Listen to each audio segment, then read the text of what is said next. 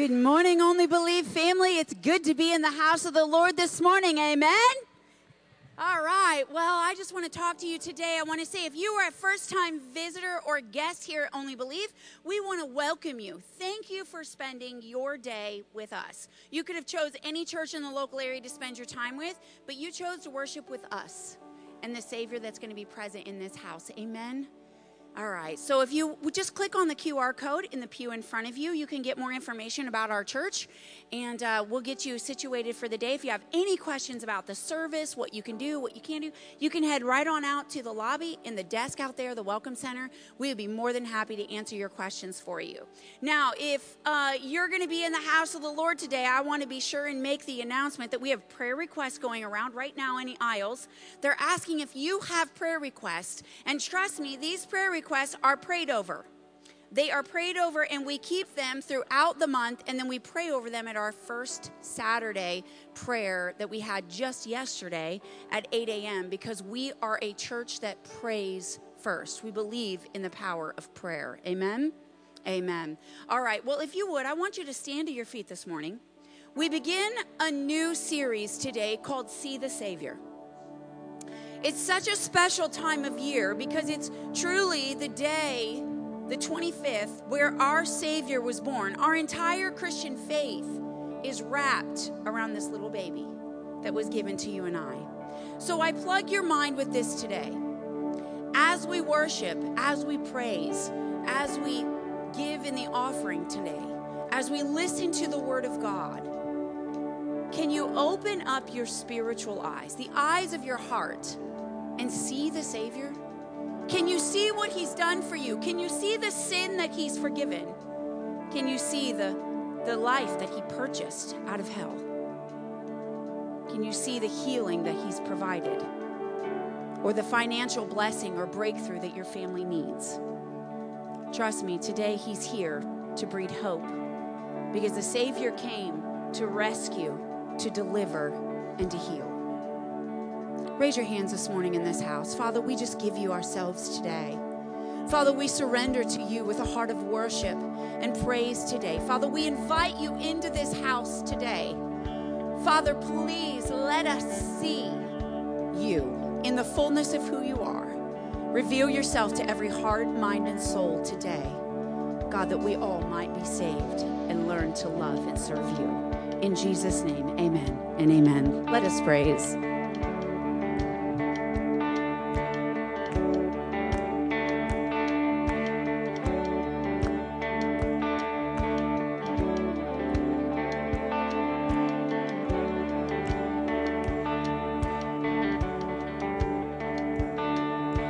Saturday was silent, surely it was through. But since when has impossible ever stopped you? Friday's disappointment is Sunday's empty tomb.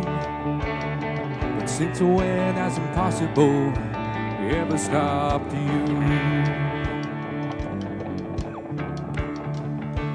This is the sound of dry bones rattling.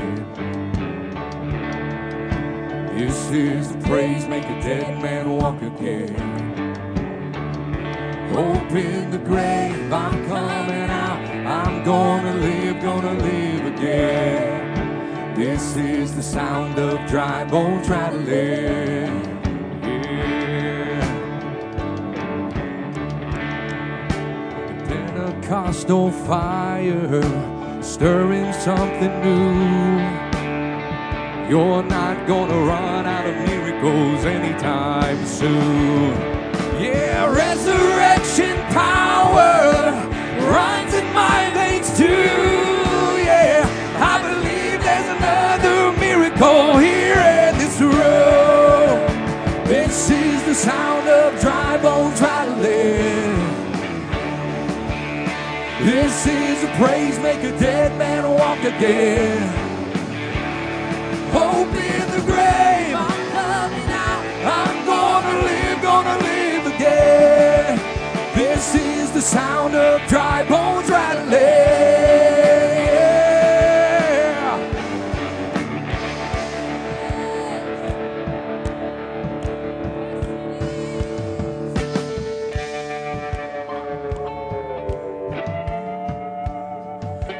God is able to save and deliver and heal and restore anything that he wants to. Just ask the man who was thrown on the bones of Elisha if there's anything that he can.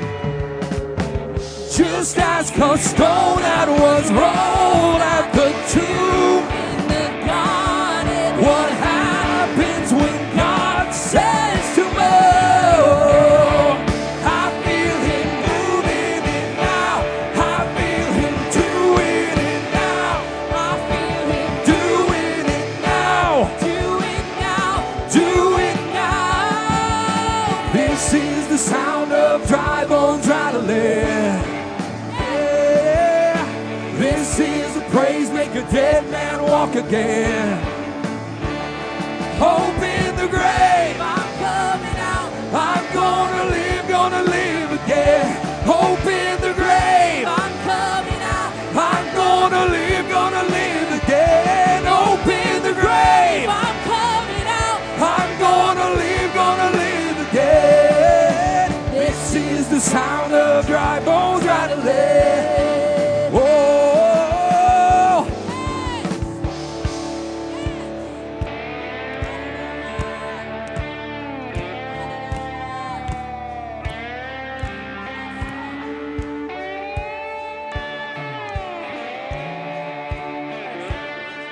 And I hear the sound. I hear the sound. I hear the sound. I hear the sound. I hear the sound. And I hear the sound. I hear the sound. Yeah, yeah. That God said live. God said live. Oh, God said live. God said live. Yeah, God said live. God said live. Oh, God said live. God said, this is what he said, live. Live. Dry bones, hear the word of the Lord. Live. Live. Live. Dry bones, hear the word of the Lord. He said live. Live. Live. Dry bones, hear the word of the Lord. Live. Live. Dry bones, this is the sound of dry bones rattling. Yeah. This is the praise make a dead man walk again. Hope in the grave. I'm coming out. I'm gonna live, gonna live again. Hope in the grave. I'm coming out. I'm gonna live, gonna live again. Hope in the grave. I'm coming out. I'm gonna live, gonna live. The sound of dry bones rattling. And this is the sound of dry bones rattling. This is the praise makes the dead man walk again.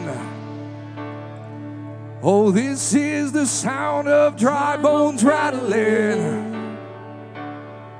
This is my praise, it makes a dead man walk again. Oh, come on, this is a praise. It makes a dead man walk again.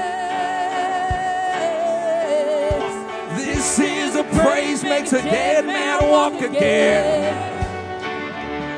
Come on, this is a praise, makes a dead man walk again. This is a praise, make a dead man walk again. And open the grave. I'm coming out. I'm gonna live, gonna live again. This is the sound of dry bones rattling.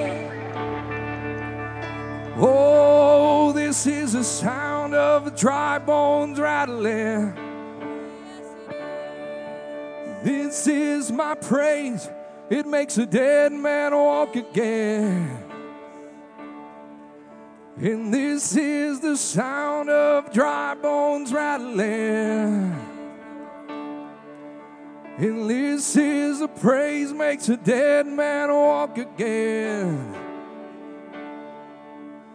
Uh, come on, there's people here that have walked through some dead times.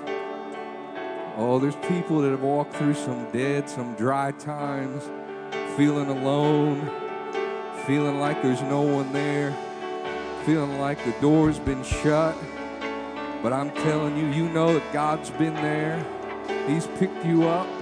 He's put your feet down. He's planted you on the rock, on the ground. He's ordered your steps. He's been faithful. He's been the light in the darkness. He has been your leading, your shepherd. There's people that have walked, that have praised their way to the victory, that have praised their way to the miracle. And there's people here today that are in that time. If you listen to that, a praise that makes a dead man walk. A praise that makes a dead man walk. I don't know about you, but dead people don't walk. So if praise is that powerful that it turns the dead to life, imagine what that can do for you today. If you just, I think Nikki said it the best, don't leave anything on the court. Don't hold anything back. Today is your day. I didn't sing that again by chance. I didn't sing it again because I felt like it, because I wanted to. I'll tell you what, I sang it again because we're we're digging up some graves that people walked in. We're digging up graves that people were in, putting the shovel down, and people are walking out. Come on. There's people that need miracles today, and God's here to do them. God's the same yesterday, the same today, the same forever. He still does miracles. He still heals the sick. He still raises the dead. Come on now. God is still alive today. I'm saying something yes, by faith. Is. There's people yes, he here is. That need it. If you're Come in that on, dry Dakota. Season today, worship God. Give him your praise. I'm telling you right now, he's going to open doors. This is what I hear. Some of us went into the grave sick in our bodies. Some of us went into the grave steeped in addiction and sin. And a temporal place. And we thought, the devil thought he had won the game. See, he thought that there was no coming back for you and I. He thought that he had finally stuck the stake in our heart and that we were dead. We may have been living a life of iniquity, infidelity, in shame, and in sickness. But God said, no, no, no, I'm going to speak life into that grave. I'm going to speak life where the devil thinks he's won. Oh, but I'm the one who's alive. For the devil is dead. But those who have been dead in the world, God's going to look to you and says, I gave you life through my son, Jesus. If you'll accept him today, you can come out. You can come out of that grave, amen. Hope in the grave, I'm coming out. Hope in the grave, I'm coming out. Hope in the grave, I'm coming out. Hope in the grave, I'm coming out. Hope in the grave, I'm coming out. Hope in the grave, I'm coming out. Hope in the grave, I'm coming out. I'm gonna live, gonna live again. This is the sound of dry bones rattling. Oh, oh yes. Now come on, give him a shout of praise this morning like you mean it. Oh Lord, we worship you. Oh, I'm coming out. Yes. Yes, Lord. It's Jesus. It's Jesus.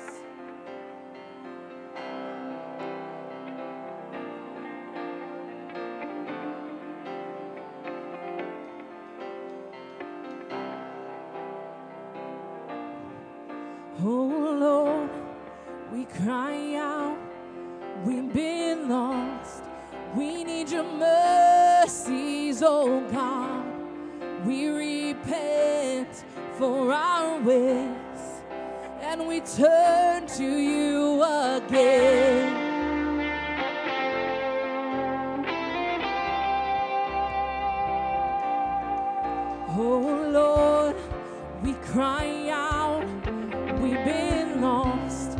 change our hearts to yours. We repent for our sin, and we turn to you again.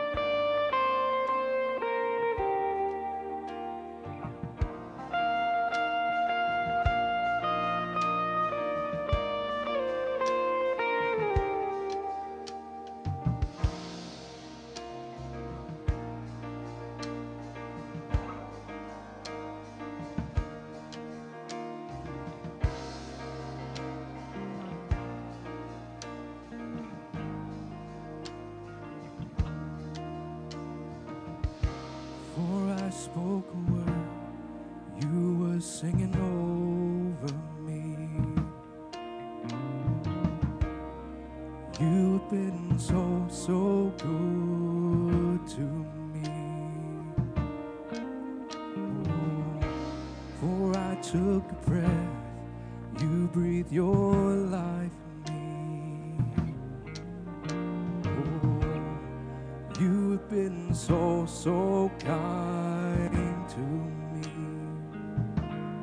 And oh, the overwhelming, never-ending, reckless love of God. No, it chases me down, fights till I'm found, leaves the ninety-nine. I couldn't earn it, I don't deserve it, still you give yourself away. Oh, the overwhelming, never-ending, reckless love of God.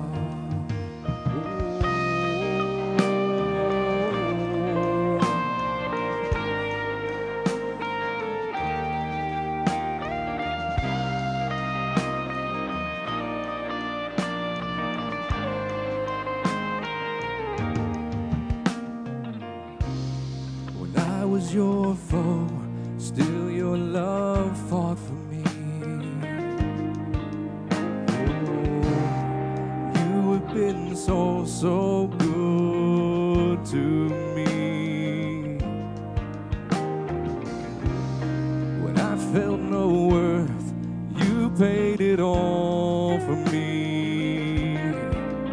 Yeah, you have been so, so kind to me.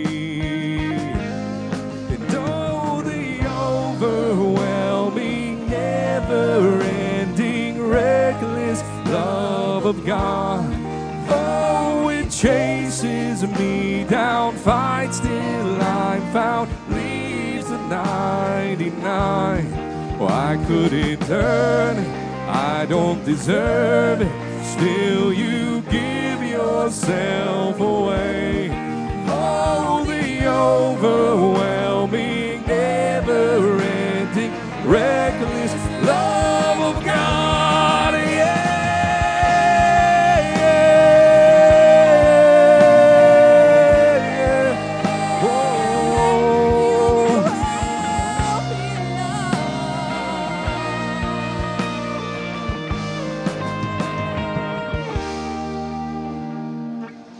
There's no shadow you won't light up, mountain you won't climb up, coming after me.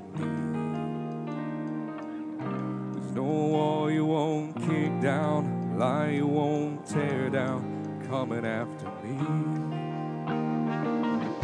There's no shadow you won't light up, mountain you won't climb up, coming after me. There's no wall you won't kick down, lie you won't tear down, coming after me. There's no shadow you won't light up, mountain you won't climb up, coming after me. There's no wall you won't kick down, lie you won't tear down, coming after me. There's no shadow you won't light up, mountain you won't climb up, coming after me. So all you won't kick down, now you won't tear down, coming after me. Yeah. There's no shadow you won't light up, mountain you won't climb up, coming after me. No, no. There's no wall you won't kick down, lie you won't tear down, coming after me. Shadow you won't light up, mountain you won't climb up, coming after me. Oh no, there's no wall you won't kick down, lie you won't tear down, coming after me.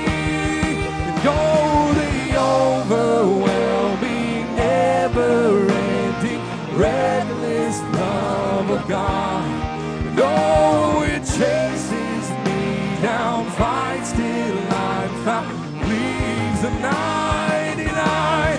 Oh, I couldn't turn it, I don't deserve it, still you give yourself away. Oh, the overwhelming, never-ending,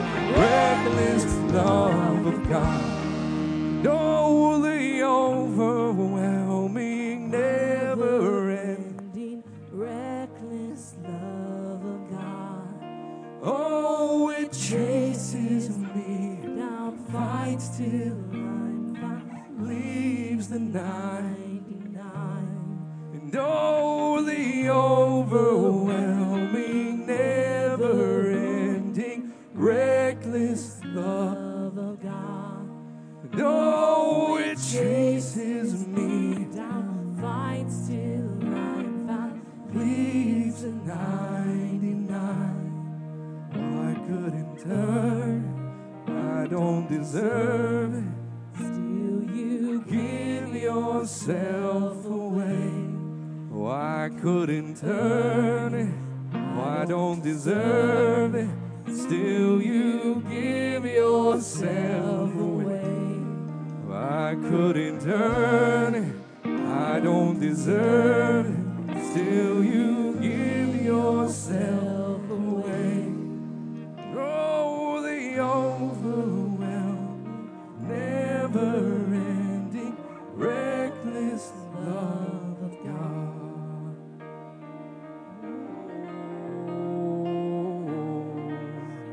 Oh, oh, the overwhelming love. Come on, all over this place this morning, let's lift our hands and surrender. The Spirit of the Lord is here. The presence of the Lord is here to do what only He can do. Let that presence permeate you today. Let it touch your heart today. Come on, if there's something you're believing God for today, let the presence do it. Let the presence clean us up. Let the presence purify us. Purify us to look like Him, to look like Jesus. We worship you, Jesus. Oh, we worship you, Jesus. Oh, you're holy, Lord. Oh, you're worthy, Jesus. Oh, you're worthy, Lord. There's no one like you, Jesus. There's no one like you, Jesus. There's no one like you, Jesus. There's no one like you.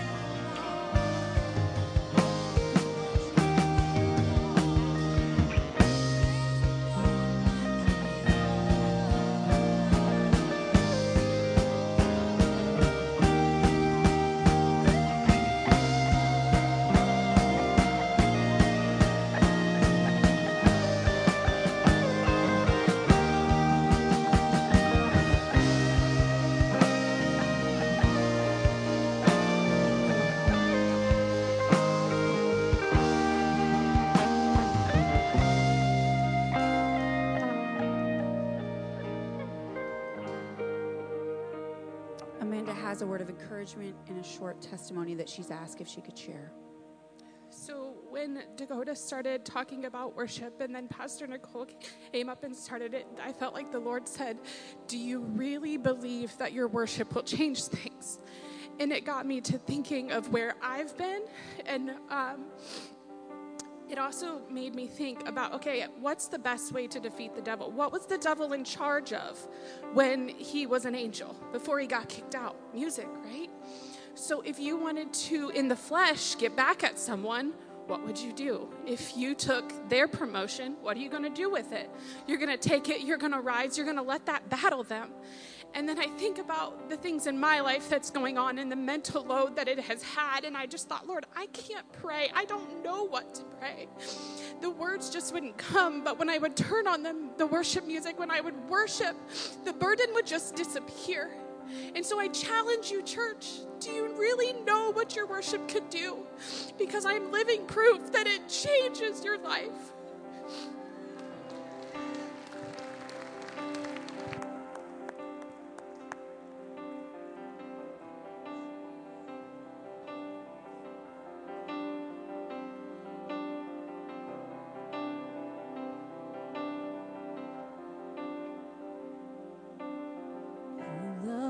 No rest.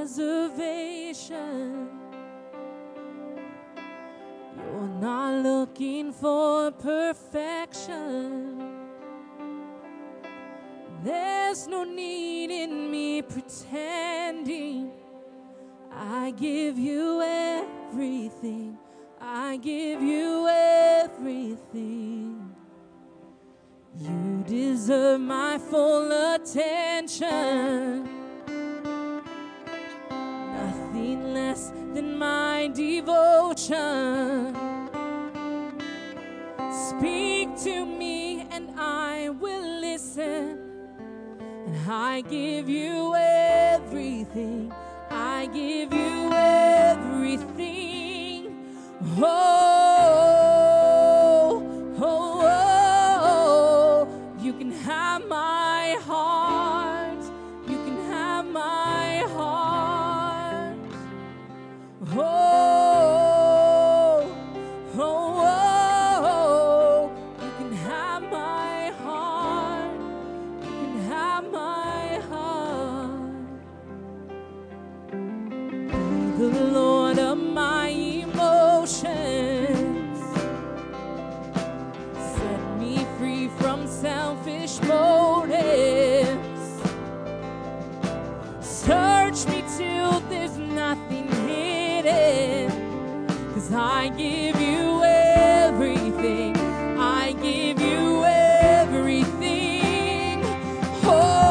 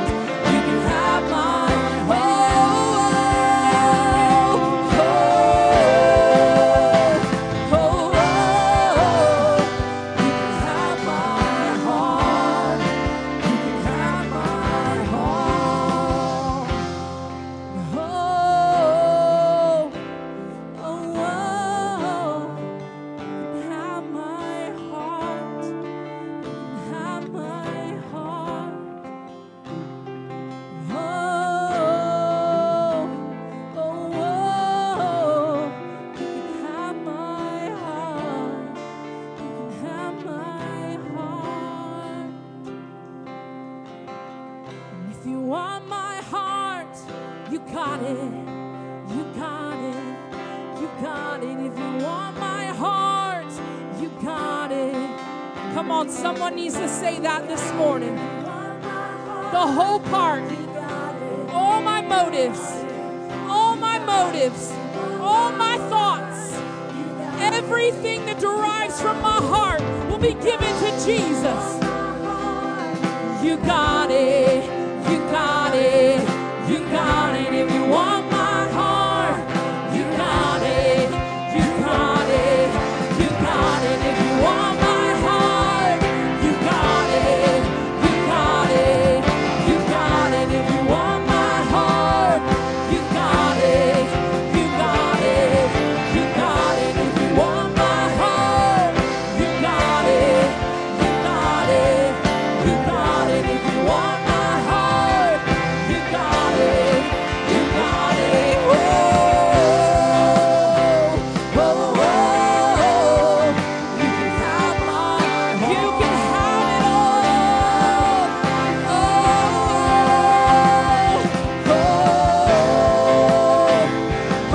oh. You can have my heart, you can have my heart. One more time, oh.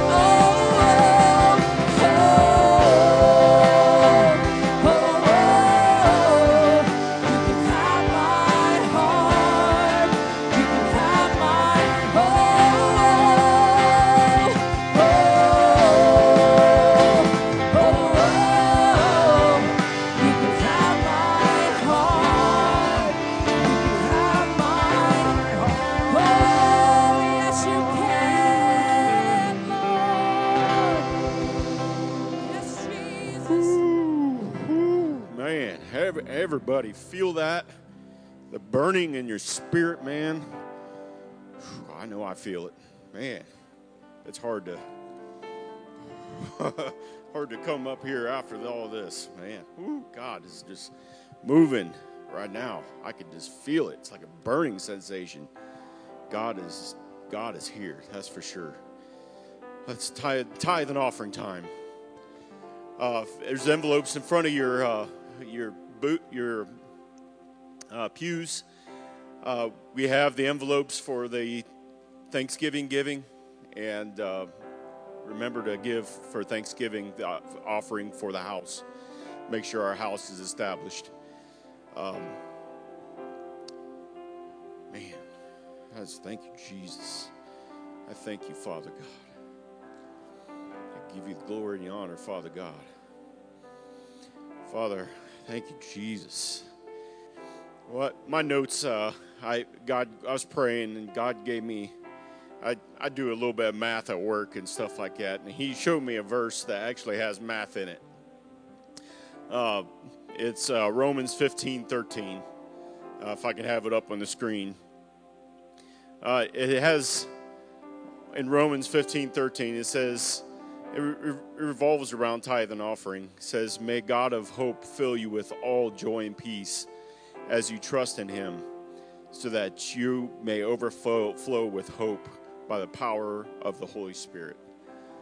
So equation, if you put that in equation form, joy plus peace comes to you when you trust in Him. So that that's an equation right there, math, simple math. Uh, one plus one equals two. You know, I mean, so when you give, we trust that the supernatural work has begun to fulfill what the Word of God says. The Word of God is right in front of us. To trust in Him is to trust Him as He gives us joy and peace. When we, even though we're down to our last dollar, we give it. We know that God's going to turn that dollar into what we need. What peace we need, what joy we have. God is there always. The overflow with hope, overflowing over our brim, that we cannot contain it, and that we continue to give, even future future times. I mean, we just continue to overflow. And it's, in, in my mind, it's almost like a rolling boulder. If you set a rolling boulder down a mountain, and it gets its momentum, there ain't nothing that's going to stop it. You start giving and you start accept, seeing that joy and peace from the trust that you believe in Jesus by giving, you, there's nothing that's going to stop you from giving, because God just gives you the overwhelming comfort, like praise and worship today. It's like the spirit man is just engulfed by his peace and his presence. Uh, yeah, when the experience, we when we trust and have the experience of what the sum, it's addicting, and you just can't stop. In my life, I know I've I've tested it and I've seen, and He's done it over and over and over again. Like I said last time I was up here, God just continues to pour into me, and I have no choice but to pour out. Let's pray. We just thank you, praise you, Jesus, that you are author, maker of our joy and our peace and our lives, Father God. This world doesn't have to consume us. We have to always put our trust in you. And it, it is the simple equation of joy and peace in our lives. I thank you, Father, for everything you do for us, for everybody that gives here, for their tithes and offerings and over and above, because you know that you reward a cheerful giver. And we give you the glory and the honor. In your mighty name we pray. Amen. You can come give.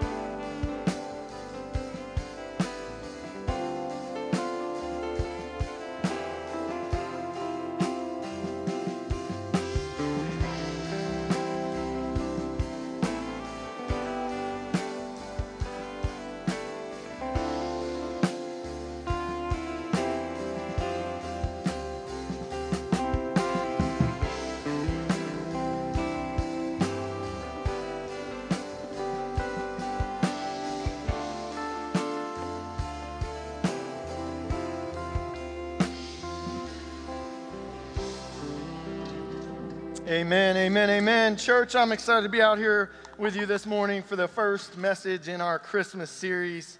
Look at your neighbor and say, it's going to be okay. Just okay, though. Let's not set the bar too high. If hey, listen, real quick. I, I'm Pastor Tim. If you don't know me, I'm Pastor Tim. I'm, I'm uh, one of the pastors here on staff. I get to work with the youth, and uh, I love it. They're way cooler than you are, but you already knew that. Um They're cooler than me, too. They tell me all the time I'm getting old. But uh, if you're new to this church and you've just seen enough already that you're like, this needs to be my church, like this is my people, this is where I belong, then we have a we have a small little class happening right after service today. It's called Next Steps. And if you've been coming and you like what you're seeing and you feel this is where the Lord is drawing you, then Next Steps is your next step in that process. That's your way of saying, this is going to be my church and you are going to be my people and we're going to do this together. So if you're new to the church and you want to officially say, this is my church, Next Steps is where you need to go. We have food. We have childcare. Please don't just use it for free babysitting. Don't drop those babies off and then run out, you know, and go get a date or nothing. But if you want to join the church today and say, this is my church, then you can do that. All you have to do is go right out to the lobby, the Welcome Center, and just say, I want to go to Next Steps, and they will get you taken care of, and you can make this your home, and we would love for you to do that. Amen? Amen. Amen. I love it. Would you close your eyes? I want you to just close your eyes, and I want you to just imagine with me for a moment. I want you to imagine little baby Jesus in that manger. Just keep your, don't look around. I want you to picture it in your mind.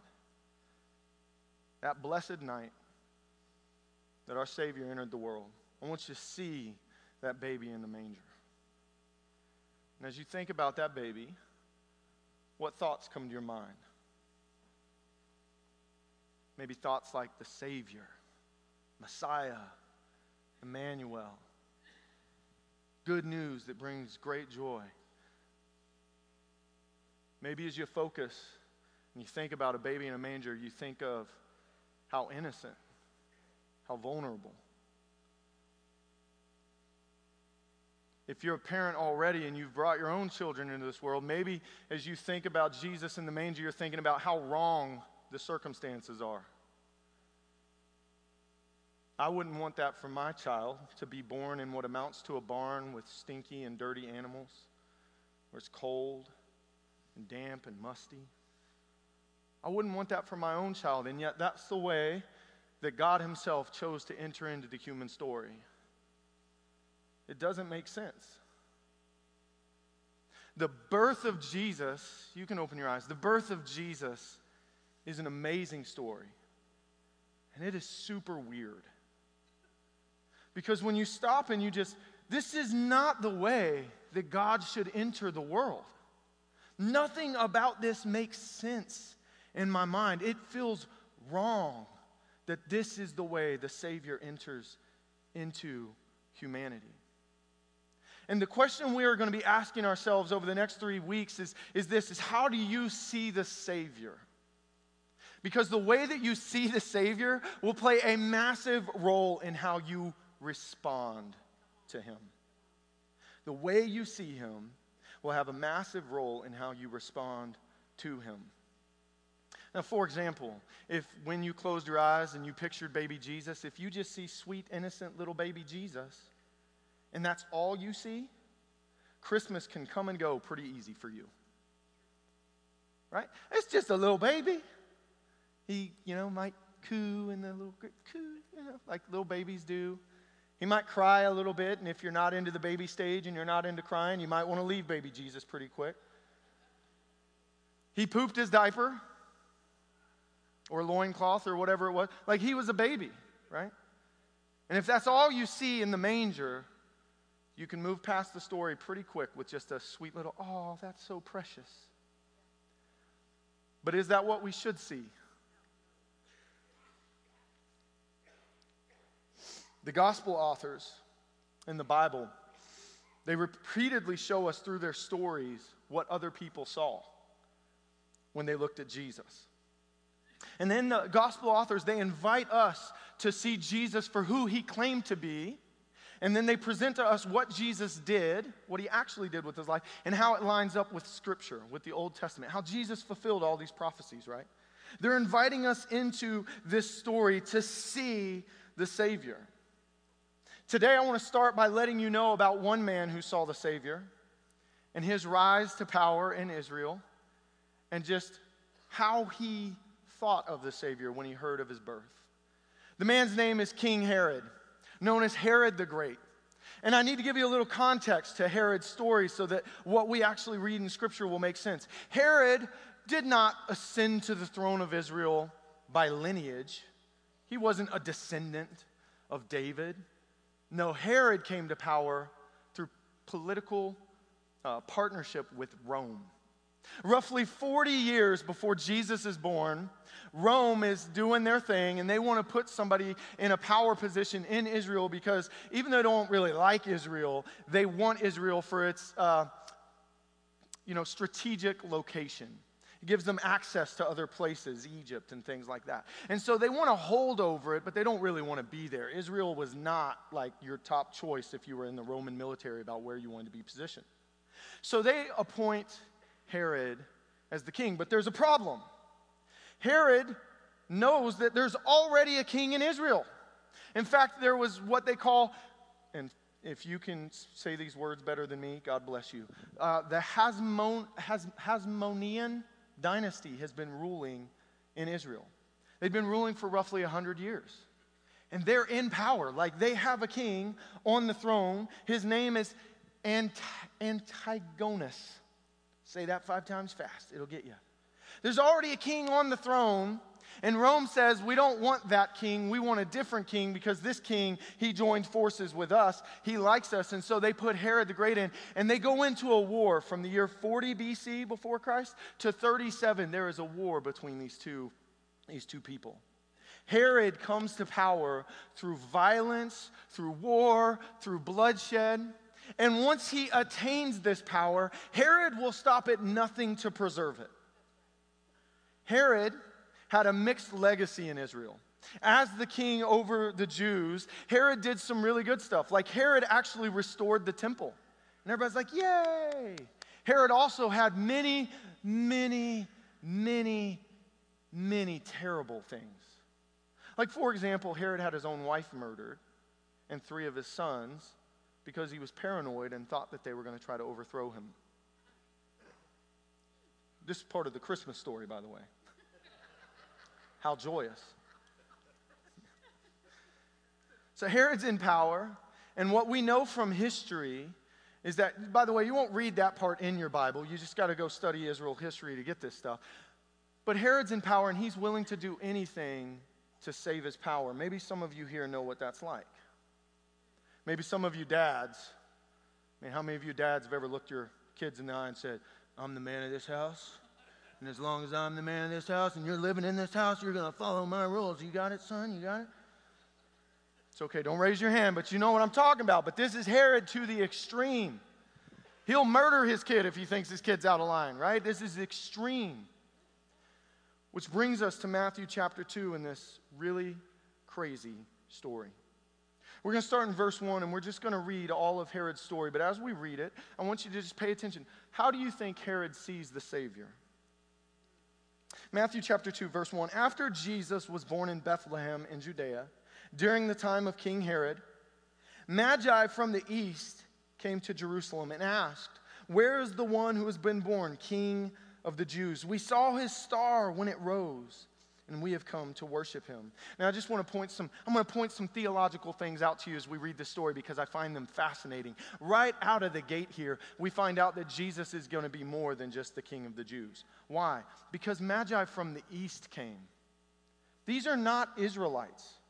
These are dudes from a foreign land who are pagan astrologers, but they study the stars and they go, that's a new star. And apparently they knew the prophecies. And so they knew when that star showed up, there was a new king of the Jews born.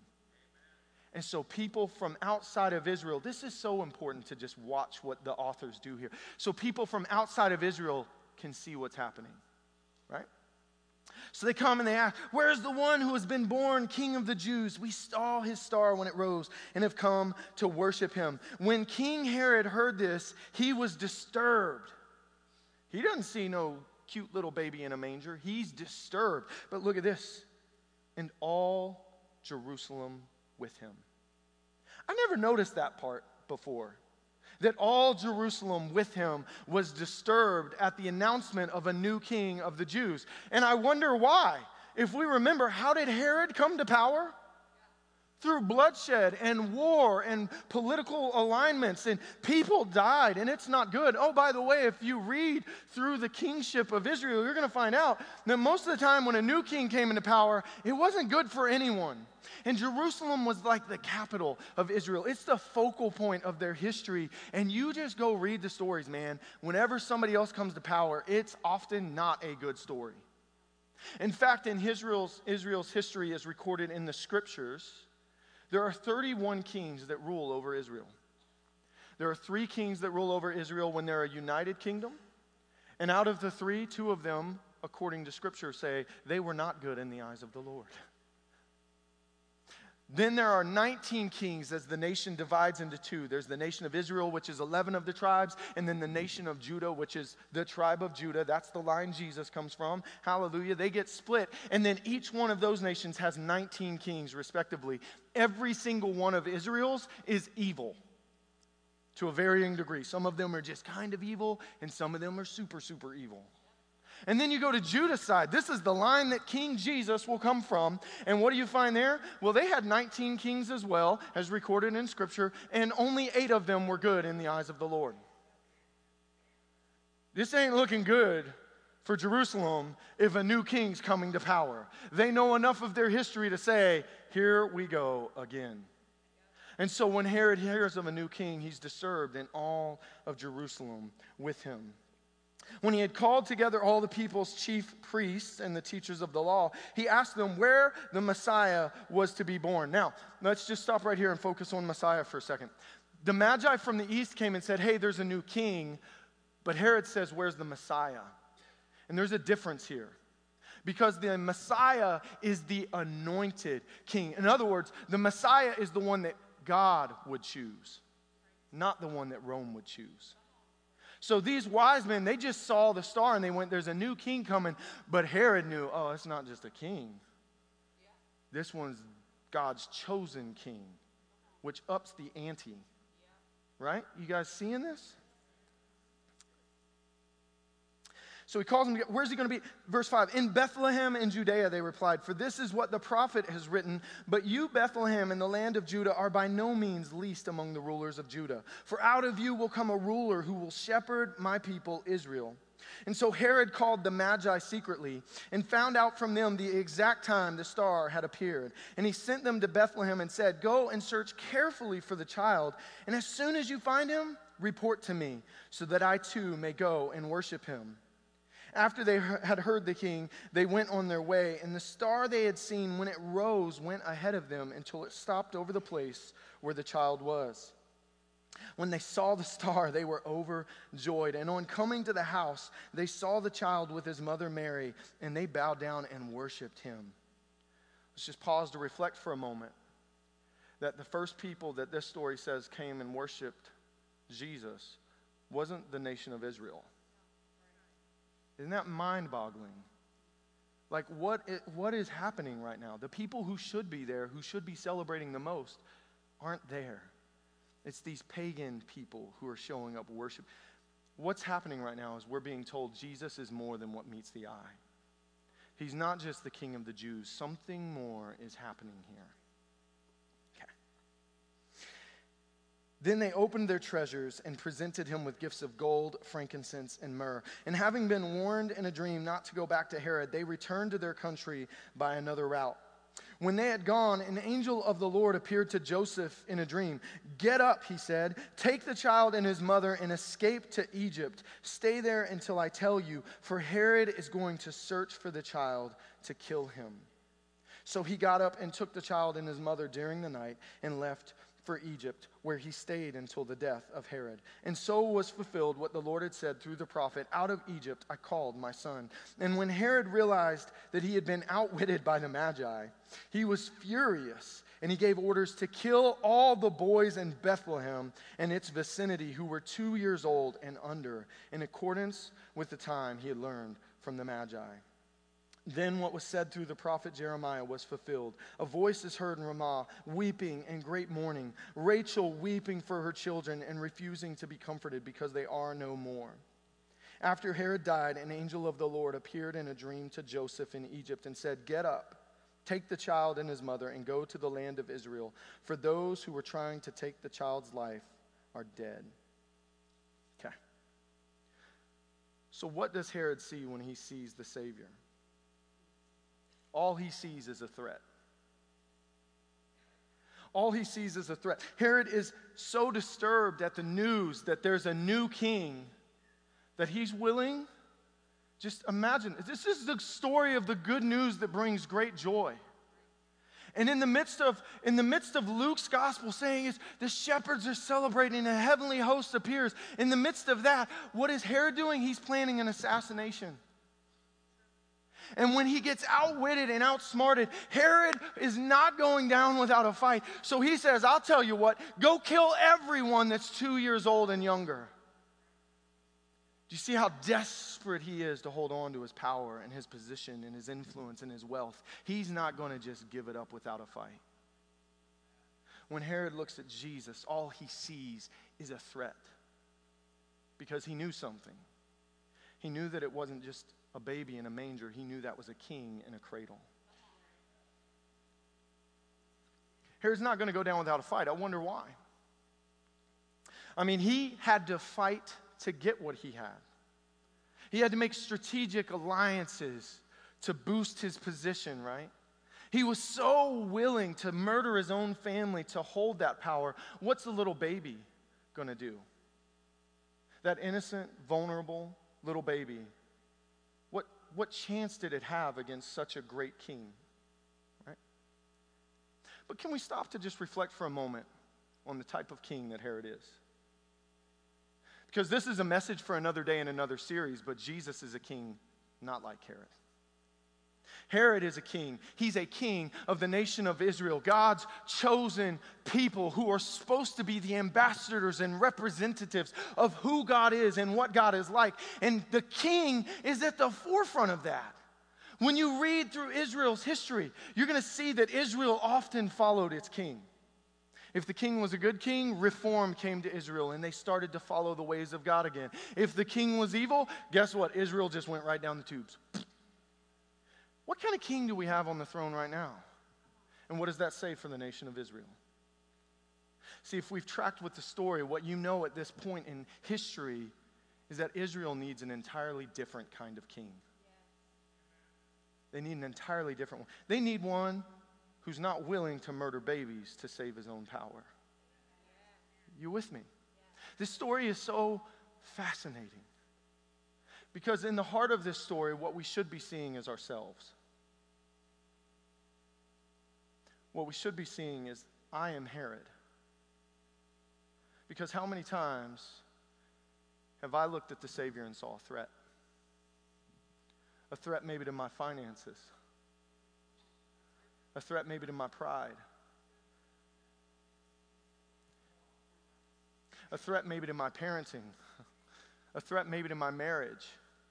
What do you mean I'm supposed to love her like I've, like Jesus loves the church? What are you talking?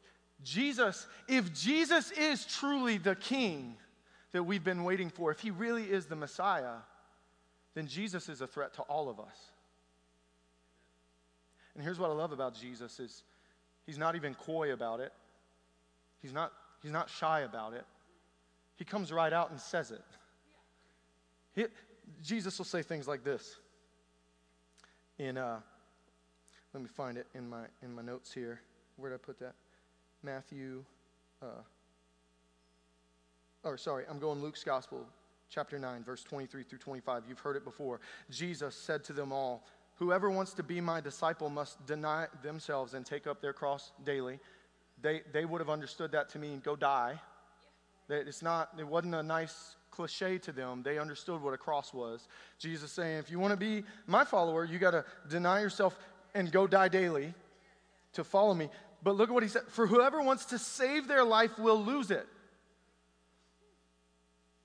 But whoever loses their life for me will save it. What good is it for someone to gain the whole world and yet lose or forfeit their very self?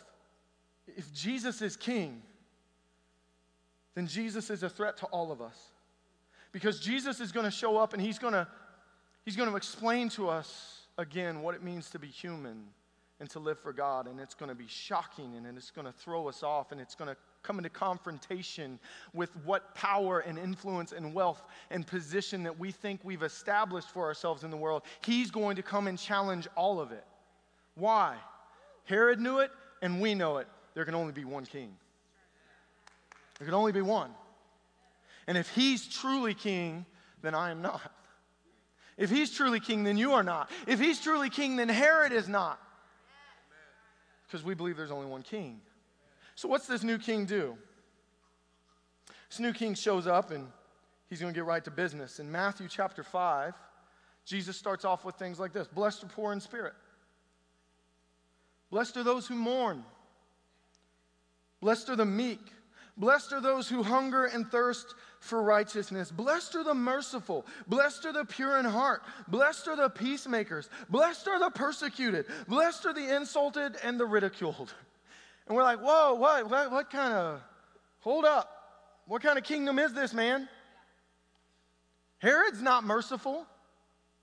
Herod rules with an iron fist, man. Herod will take you out even if you're his own wife if he thinks you're going to cross him.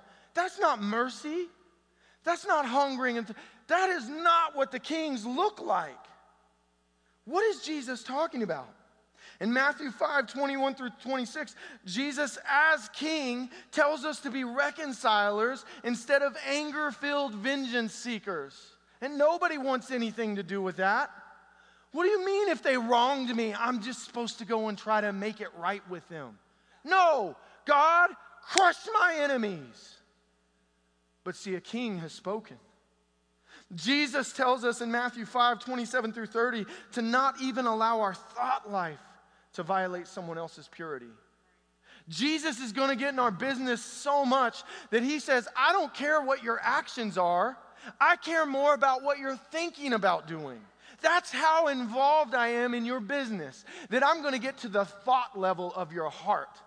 Good job for not sleeping with that dude's wife. Control your mind, son. And if he's king, he has the right to do that. In Matthew five, thirty-eight through forty-two, Jesus tells us to be losers. And everybody said, amen. That's what I was hoping for, King Jesus, that you would just... Seriously, he says, hey, if somebody comes and slaps you on the right cheek, just turn to them the other also. Hey, if somebody tries to sue you and take your stuff, give them more stuff. Don't even just give them what they're suing you for. Give them more than that. We're like, what kind of king is this? I don't like this king very much.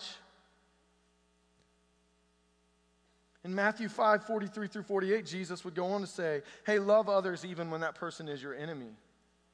And all of Israel went, hold up, we've had a lot of enemies. And they were cruel and violent. And they killed our children. And they've murdered our sons and our daughters. And they've, they've taken us into exile. And you want us to do what? Yeah, yeah, yeah. If they ask you to go one mile, go with them two. What kind of king is this? Let me show you another example. In Matthew six, nineteen through twenty, Jesus says, do not store up for yourselves treasures on earth where moth and vermin destroy and where thieves break in and steal. But store up for yourselves treasures in heaven where moth and vermin do not destroy and where thieves do not break in and steal. Okay, you've heard this verse many times. Now here's the question. Is Jesus just offering us some sage advice about how to live the good life?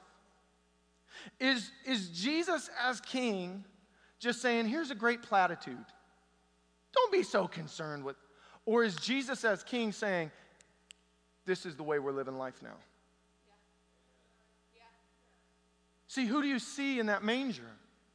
Because if all you see is a cute little baby, then you can read this stuff and just go, oh, what a nice little baby. But if he's king, he's not asking you, he's telling you. He's not asking me to, hey, don't store up treasures on earth, but store it up in heaven. He's not asking me. He's telling me, Tim, if you're going to be in my kingdom, this is the way we operate. Yeah. Oh, man, now that's different. I'm starting to feel a little like Herod right now. Jesus, you're telling me that all the stuff I've worked for, the stuff I've sacrificed for, you're telling me that I'm just supposed to give it up? Yeah. Well, in Matthew nineteen... verse sixteen through twenty-two, we read this story. It says that just then a man came up to Jesus and asked, Teacher, what good thing must I do to get eternal life? This man wants to know how to make it. Jesus says, why do you ask me about what is good? There is only one who is good. He says, if you want to enter life, keep the commandments.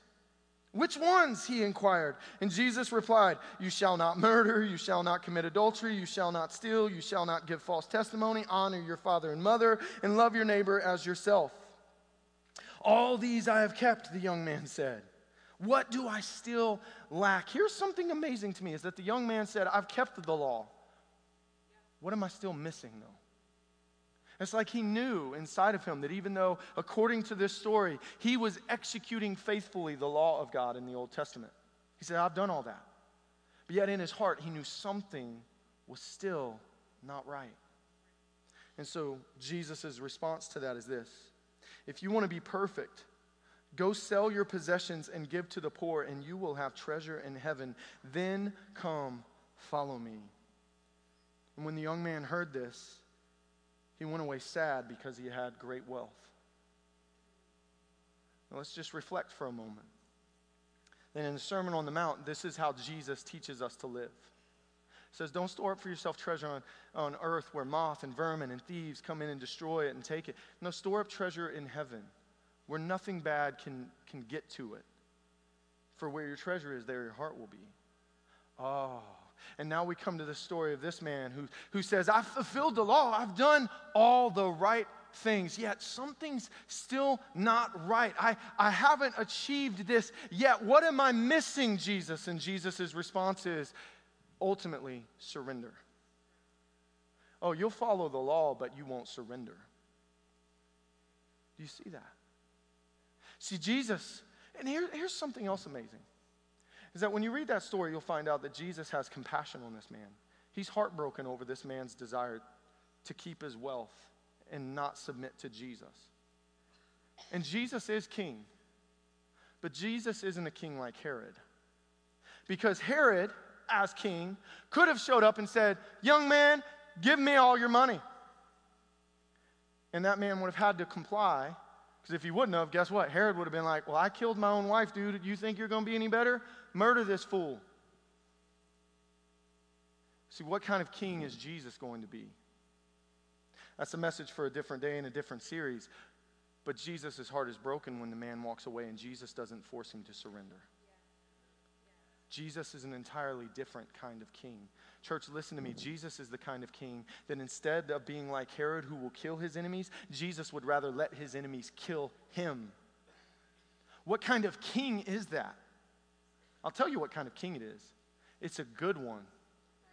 And a king who's willing to let himself be murdered by his enemies instead of murdering them, that's one powerful king. That's a king who's strong enough to raise himself from the dead. What kind of king is this? Who actually has, as, as the Gospels tell us, he has all authority. Not a single one of us in this room could stand in his presence without being compelled to fall to our knees.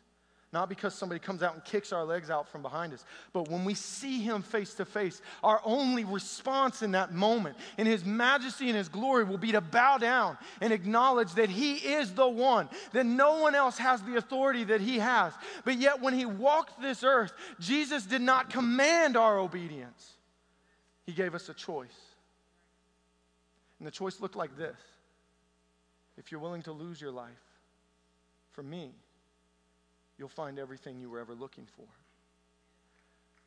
That's the kind of king that he is. But church, what do you see when you see the baby in the manger? Because I'm telling you that if you refuse to see him as king, you're not going to surrender to him. And you'll go just like Herod. You'll go in your pride and in your own self-accomplishments and in your own wisdom, and you'll try to do it without him. Herod's story doesn't end well. And the reality of life is that for those of us who ignore the good king, who choose to just go in our own way, the good king one day is going to say enough's enough. He's going to say enough's enough. See, God in, in the Old Testament stories, why am I talking about the kingship so much? Because when you see what the kingship was like in Israel, you see how majestic Jesus is as king. He's unlike anything Israel has ever seen before. He's not demanding people to just give everything that they, he's giving. He's the generous one. He's not. He says, "Come to me, all you who are weary and heavy burdened, and I will give you rest." Where all the other kings were, "Do everything for me so that I can rest." Jesus is a king unlike anything we've ever seen, and we cannot mistake his compassion and his mercy and his grace as a license to not surrender to him. Because there's a, cro- there's a cost. The good king one day, just like all of the Old Testament scriptures show us, that God eventually brings his judgment. And because he is a good king, Jesus will one day bring judgment. And that's what this is what the judgment's going to look like. If you want to persist in living in evil, and you want to be someone that brings pain and suffering and death into my good kingdom, you're gone.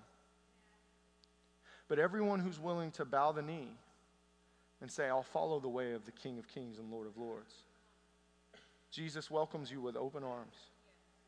He just invites you in. What kind of king is like this? We've never seen this before. Jesus breaks all of our categories. He's so full of compassion. He looks at the lowly. Can I just take you here for a minute? When Jesus showed up, he is king from the moment of conception. King of kings and Lord of lords. He didn't have to grow up to become king. He was God's anointed Messiah from the moment he was conceived in Mary's womb. He could have demanded absolute allegiance. He could have, as Jesus said, I can call down legions of angels to rescue me right now. But that's not the path that I'm going to take because I'm a good king. I'm not going to call down angels to wipe out my enemies. I'm going to let my enemies kill me so that I can show them the power of love. I can show them the true heart of God. When Jesus shows up, he doesn't show up to the prominent. He shows up to the humble and the meek. Those of you that came to service today, listen to me, those of you that walked into this house today feeling unworthy to be here, you're who Jesus would show up by. He'd come and sit down right by you. And he's not sitting down beside you to beat you over the head and said, do better. He's coming, come on, child, get up. Let me show you the way of life. Yes. All you got to do is trust me. Yes. If you'll, if you'll lose what you think life is, yes, and you'll just trust me, I'm telling you, you're going to find it. Mm. You're going to find everything you ever wanted. Yes. If you're here today and you feel unworthy, I want you to know you're in the best company ever. Because Jesus would show it to shepherds and sheep in a dirty old inn. That's how God entered our story. And you think he won't come visit you in your mess? No, he's not that kind of king. He's not the kind of king that says, hey, go get cleaned up. Go get cleaned up. Go bring a gift to me. No, he's the one who shows up saying, I've got everything you need. I don't need anything from you, but you need everything I've got. What kind of king is this? I submit to you today, church, that this is the only kind of king worth giving your complete and total allegiance to. He's the only one. Herod saw a threat. Herod saw a threat, and it determined his response. I'm telling you this morning, I also see a threat. I know that Jesus is coming after me. I know that Jesus is going to challenge me. I know that Jesus is going to confront me. I know that Jesus is a king who's going to pursue injustice, to, to rid it out of his world. Jesus is the type of king who's going to track down every ounce of sin and eliminate it in my life. He's a threat to me. He's a threat to the things that I want to hold on to because I think they're valuable. But he's a threat in the best way possible. Because when Jesus shows up and he says, hey, Tim, your pride is what's killing your marriage. Hear me. Tim, your pride is what's killing your marriage. I'm going to kill that in you. That's a threat, but it's the best threat ever. Because when he kills it in me, if I let, if I lose my life to him, I'll find it. And he'll come in the midst of the death of my pride, and he'll bring restoration and life. Yes. Yes. Do you see that? He is a threat to us, but he's the best kind of threat. He's going to show up in my life, and he's going to say, Tim, that porn, you can't have that. You can't be in that mess. Tim, I'm going to kill that in you. And you know what? It hurt. I'm going to be honest with you. It hurt. But man, the life that I found when he killed it. The life that I found. Hey, Tim, that fear, that fear that you carry inside of you, I'm going to kill that fear. How's he going to do it? I don't know. He's probably going to let a lot of situations come that'll make me fearful.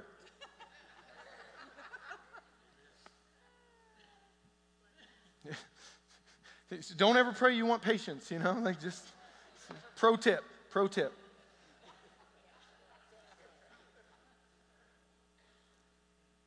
Here's what I love about King Jesus is that everywhere that he brings death, he brings resurrection life. Here's what, here's what I love about King Jesus is that he's never killing anything good in you. He's only killing that which is already trying to kill you. Jesus said, Jesus said, if you'll lose your life for me, you'll find it. But if you try to hold on, you're going to lose everything. So many times, so many times in every one of our lives, if we just stop and we reflect on the moments that King Jesus showed up to kill something in us, how many of you regret that he did it? I've never got into the resurrection part of that moment and looked back and went, Jesus, I wish you wouldn't have killed that porn addiction in me. I just wish I still had that. Life was so good for me when I was addicted to this thing, and I'm just really disappointed you killed that in me. No, I've never felt that way, not once. The only thing I've ever felt is gratitude that he led me in the way of everlasting life. Right? I, those moments of pride, whew, I hated when he killed those because I felt so justified. God, you just, I earned this. How did, can I share a story? It's a funny story with you. Can I share a story with you?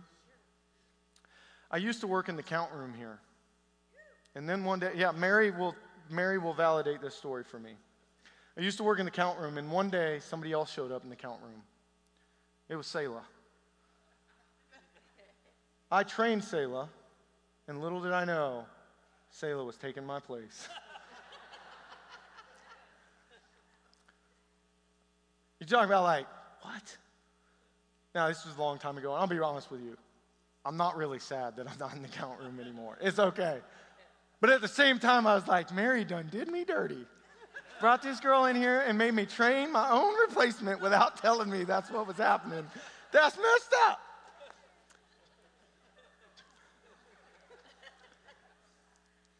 It still stings a little. I, I go home and I cry about it sometimes.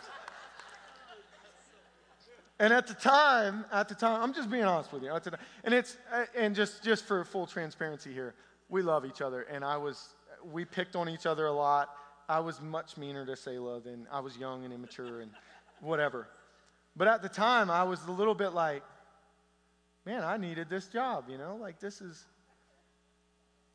but when I laid my pride down, God was able to say, look where I'm taking you, son. Look where I'm taking you. I don't want you in here doing this because I want you out here doing this.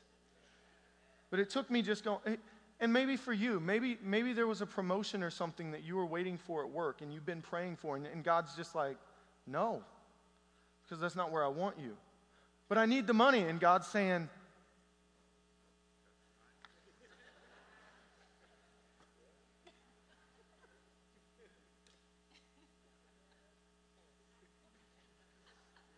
you you get it though. Like he he's like, no, you don't. You need me. Because when the rich young ruler showed up and said, what's the one thing I lack? It was surrender. He couldn't get past it. Man, I have great wealth. I got to give up a lot to go with you, Jesus. Yeah, you have to give up everything. Now, let me just, let me just ease everybody's conscience. Is Jesus going to show up and ask you to give up all your stuff and sell it and give it to the poor? I'm the poor, by the way, if anybody's questioning that. Probably not, at least not today. But what if he did? What if he did? Because if he's truly king, then he has the right to come and demand it of you. But he's not that kind of king. He's the kind of king that invites you into what real life is. And sometimes it looks like complete surrender. But it's a surrender built on the trust, knowing the kind of king that he actually is. And I don't have to fear this kind of king because he would rather die for me than kill me. He would rather pay my... He's the kind of king who would step out of glory and wrap himself in human flesh to come and pursue a lost person like me. That he would, he would get off of his throne. And he'd look at me and he'd say, he's, he's harassed and helpless like a sheep without a shepherd. And he's tore up and he's beaten and he's hurt. And I can't bear to sit on my throne and watch it. I'm going to get down there. I'm going to go show him how good I am. I'm going to show him how much I love him. I'm going to do everything necessary for him to have life again. It's going to cost him everything. because he's got to trust me. And it's not going to feel natural to him, because in the world in which he lives, violence is what rules. Violence and war and bloodshed and, and pride, these are the things that seem to cause men to rise up and get what they want. And so he's going to have to trust me that there's a new way, there's a better way to find life. It's going to cost him everything, but I'm going to do everything necessary for him to have it, because I love him that much. Church, he's the only king worth following. He's the only one. My question today to you, if the band would come back up and, and just lead us into some worship.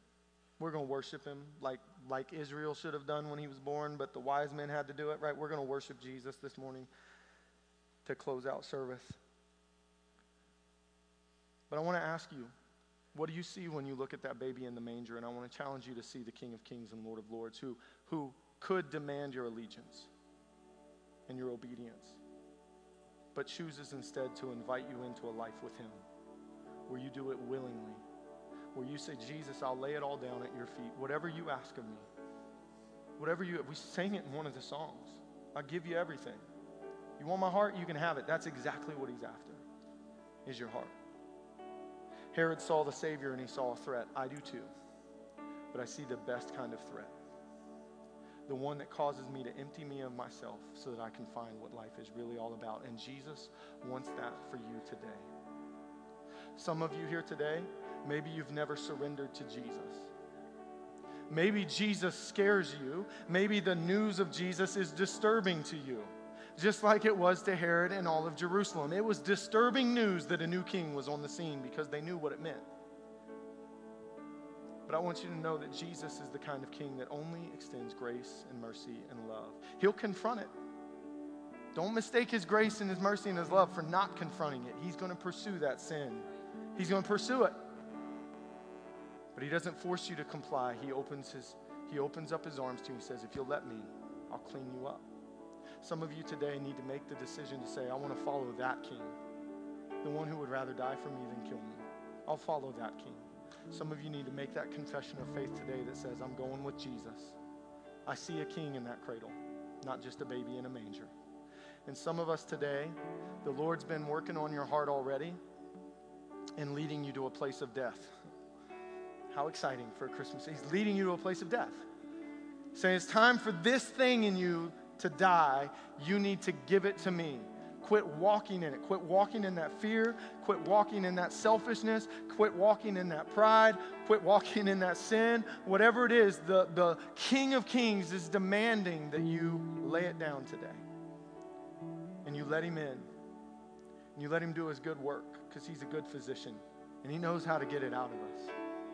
And he'll be faithful to do it. And I can promise you, just like I've seen many times, and you ask anybody else in this sanctuary who's been following Jesus for a moment, and they'll tell you, every time Jesus brought me to a place of death, there was always resurrection life on the other side. And if I had the choice, I wouldn't go back. John, you, can I share what you shared with me yesterday morning? John shared this beautiful story with me yesterday, and I thought, this is the most amazing thing I've ever heard. John had been living for Jesus for a while, and he had just grown weary and doing good. And he decided, I'm done with this. So John went to a bar. He sat down at the bar. He ordered a drink. He just so happens to look to his side, and there's a woman sitting there, missing most of her teeth.